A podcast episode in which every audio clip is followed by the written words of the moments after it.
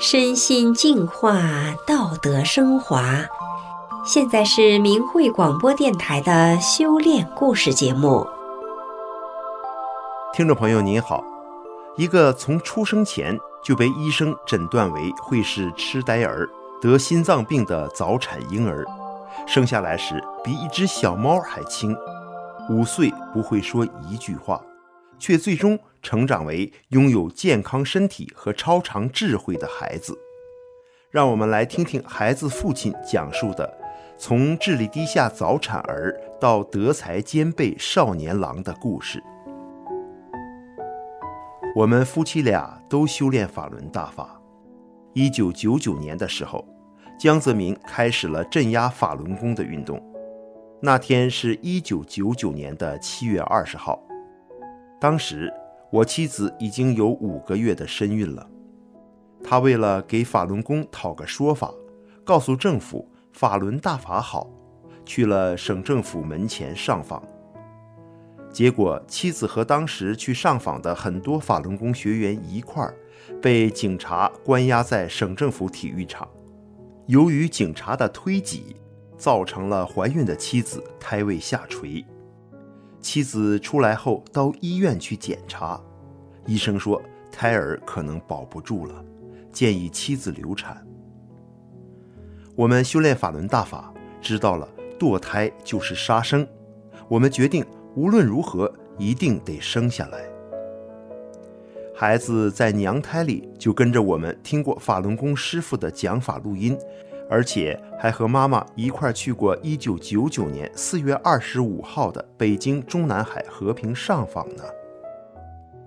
因为不足月，孩子生下来只有两斤重，比一只猫的重量还轻，小腿只有我的大拇指粗。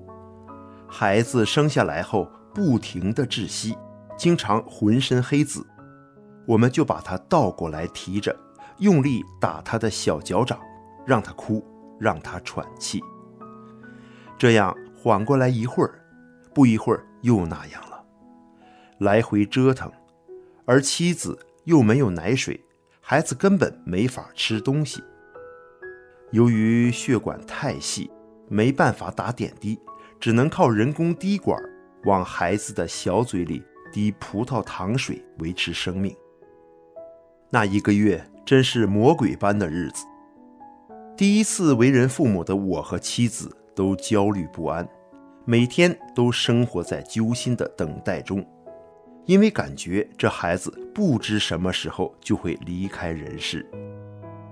同时，公安、街道、单位和亲朋好友都给我们夫妻俩施加压力，让我们放弃信仰，放弃法轮大法的修炼。我们的精神压力很大。但有一点，我们心里清楚，就是这个小生命来我们家太不容易了。投胎到大法弟子的家中，也许就是为了得法修炼呢。所以，我们一定不会放弃他的。其实，当时医生已经建议我们不要他了，说孩子长时间窒息，长大后也会留下脑痴呆、心脏病等等，活着比死了难受。可是，我们就坚守一念，我们和别人不一样，因为我们是法轮大法修炼者。这个孩子的生死，我们无权决定，他也是可贵的生命，是来得法的。于是，我们尽我们最大的努力照顾好孩子，从不说放弃，再难我们也撑下去。就这样，这个早产儿在磕磕绊绊中一天天。长大了，孩子四岁前，由于中共的持续迫害，我们没有给孩子正式读大法的书籍。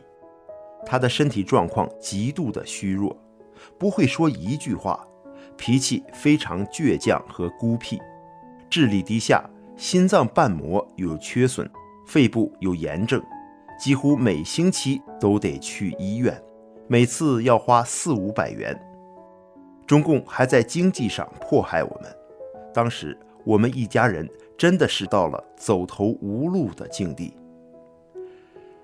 毕竟我们夫妻俩是大法修炼者，每当遇到关和难的时候，我们都会想到大法。妻子断然地说：“我们不是一般的人，大法能给那么多人带来美好，为什么我们不把孩子也引导到大法上来呢？”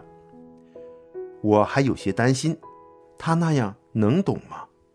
妻子说：“大法对任何人都是公平的。”于是，我放下了顾虑心。孩子四五岁时开始正式读法了。初期，我们也让他捧着转法轮，一句一句跟着读，用小手指着字。那时他还不会主动开口说话，难度很大。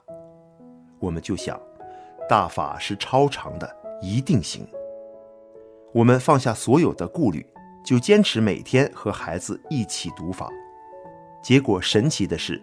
仅仅半年的时间，他就会跟着我们学蛇一样的把转法轮读了一遍。更为神奇的是，在这半年中，从不会说话的他竟然开口主动说话了。从蹦单字开始，到吐出句子，再把句子连成一段话，我和妻子都知道这是大法的神奇显现了。在身体方面也是很出奇。孩子不再经常得病了，原来是一星期犯一次病，后来半个月犯一次，再后来一个月犯一次。在具体病症来的时候，我们对待的方法也不大一样了。我们首先征求孩子自己的意见：你是愿意去医院呢，还是通过学法练功恢复呢？孩子很天真，悟性很好，就说练功吧。就这样，大法的神奇愈加显示出来。几年来，他就没吃过药，根本没去过医院，也没请过假。有一次，孩子连续三四天出现了拉肚子的症状，一点都不想吃。我问他身体累不累，他说不累，可以上学。就这样，几天过去后，一切又正常了。我们周围的人目睹了这一切，都纷纷称赞：“真是神了。”在智力方面，孩子也因为学法表现出了超常的状态。我们根本就没有教他一个一个去认过汉字。他小学一年级入学时测试语文，结果老师说他阅读量很大，字认识的比同年级的孩子多。我们心里很清楚。这都是大法的超常，大法书中的字，他在上小学一年级时就基本上会认识了。在其他方面，孩子也有和别人不一样的地方。由于学习紧张，我们没有给孩子报任何的学习班，他自己却经常画一些连环画，配上文字，汇集成一本一本的。后来，他把文字部分。又自己单独编辑成小说了，前后写了一两万字。有一天，我的同事看到他书包本子里密密麻麻的写了满本子工整的文字，惊呆了，连呼我们的孩子是个天才。我想，这都是大法给的。孩子的音乐老师在学期评语中这样评价他：“你很有文学素养，并且。”我非常爱看你的画，画的真好。美术老师这样评价：你的画在造型和色彩方面表现得很好。我这个人不懂艺术，但我知道，因为孩子画的东西很纯，所以讨人喜欢。我告诉孩子，今天你所拥有的健康身体和超长的智慧，这一切都是大法的神奇。谁能想到？你出生的时候比猫还小，五岁不会说话，浑身是病，不认识一个字。医生在你出生时就断言你是痴呆儿呢。谁也无法想象，今天孩子的身高在班上是偏高身材，一般人根本无法想象他的过去。在学法方面，孩子比我还精进。我有时因为时间忙，就耽误了学法。可是他每天到多晚都要坚持学一讲，有时作业多，就会到十一二点才睡觉。他非常希望更多人能明白法轮大法的真相，知道法轮大法好。更令我欣慰的是，由于坚持学法，孩子在目前大陆这种道德非常败坏的环境下，始终保持着非常纯净的状态，没有普通孩子对金钱和物质追求的执着，不骂人，不搞恶作剧，不打小报告，也不说谎。没有男女早熟的朦胧，你不安排他吃零食，他就会忘掉，不需要零花钱。至于说穿名牌儿、玩时尚玩具、打游戏等等，他一概都不沾染。不是强求，而是根本没有概念。社会上勾心斗角、阿谀奉承，同学之间的攀比，在他身上就更毫无踪影。我们夫妇内心充满感恩。如果不是因为修炼法轮大法，孩子的命根本保不住。即使能活下来，各种后遗症也会让孩子生不如死。现在，孩子不但健康快乐，还拥有超长的智慧和对社会乱象的强大抵抗力。我们全家无限感谢法轮大法师父的救度之恩。听众朋友。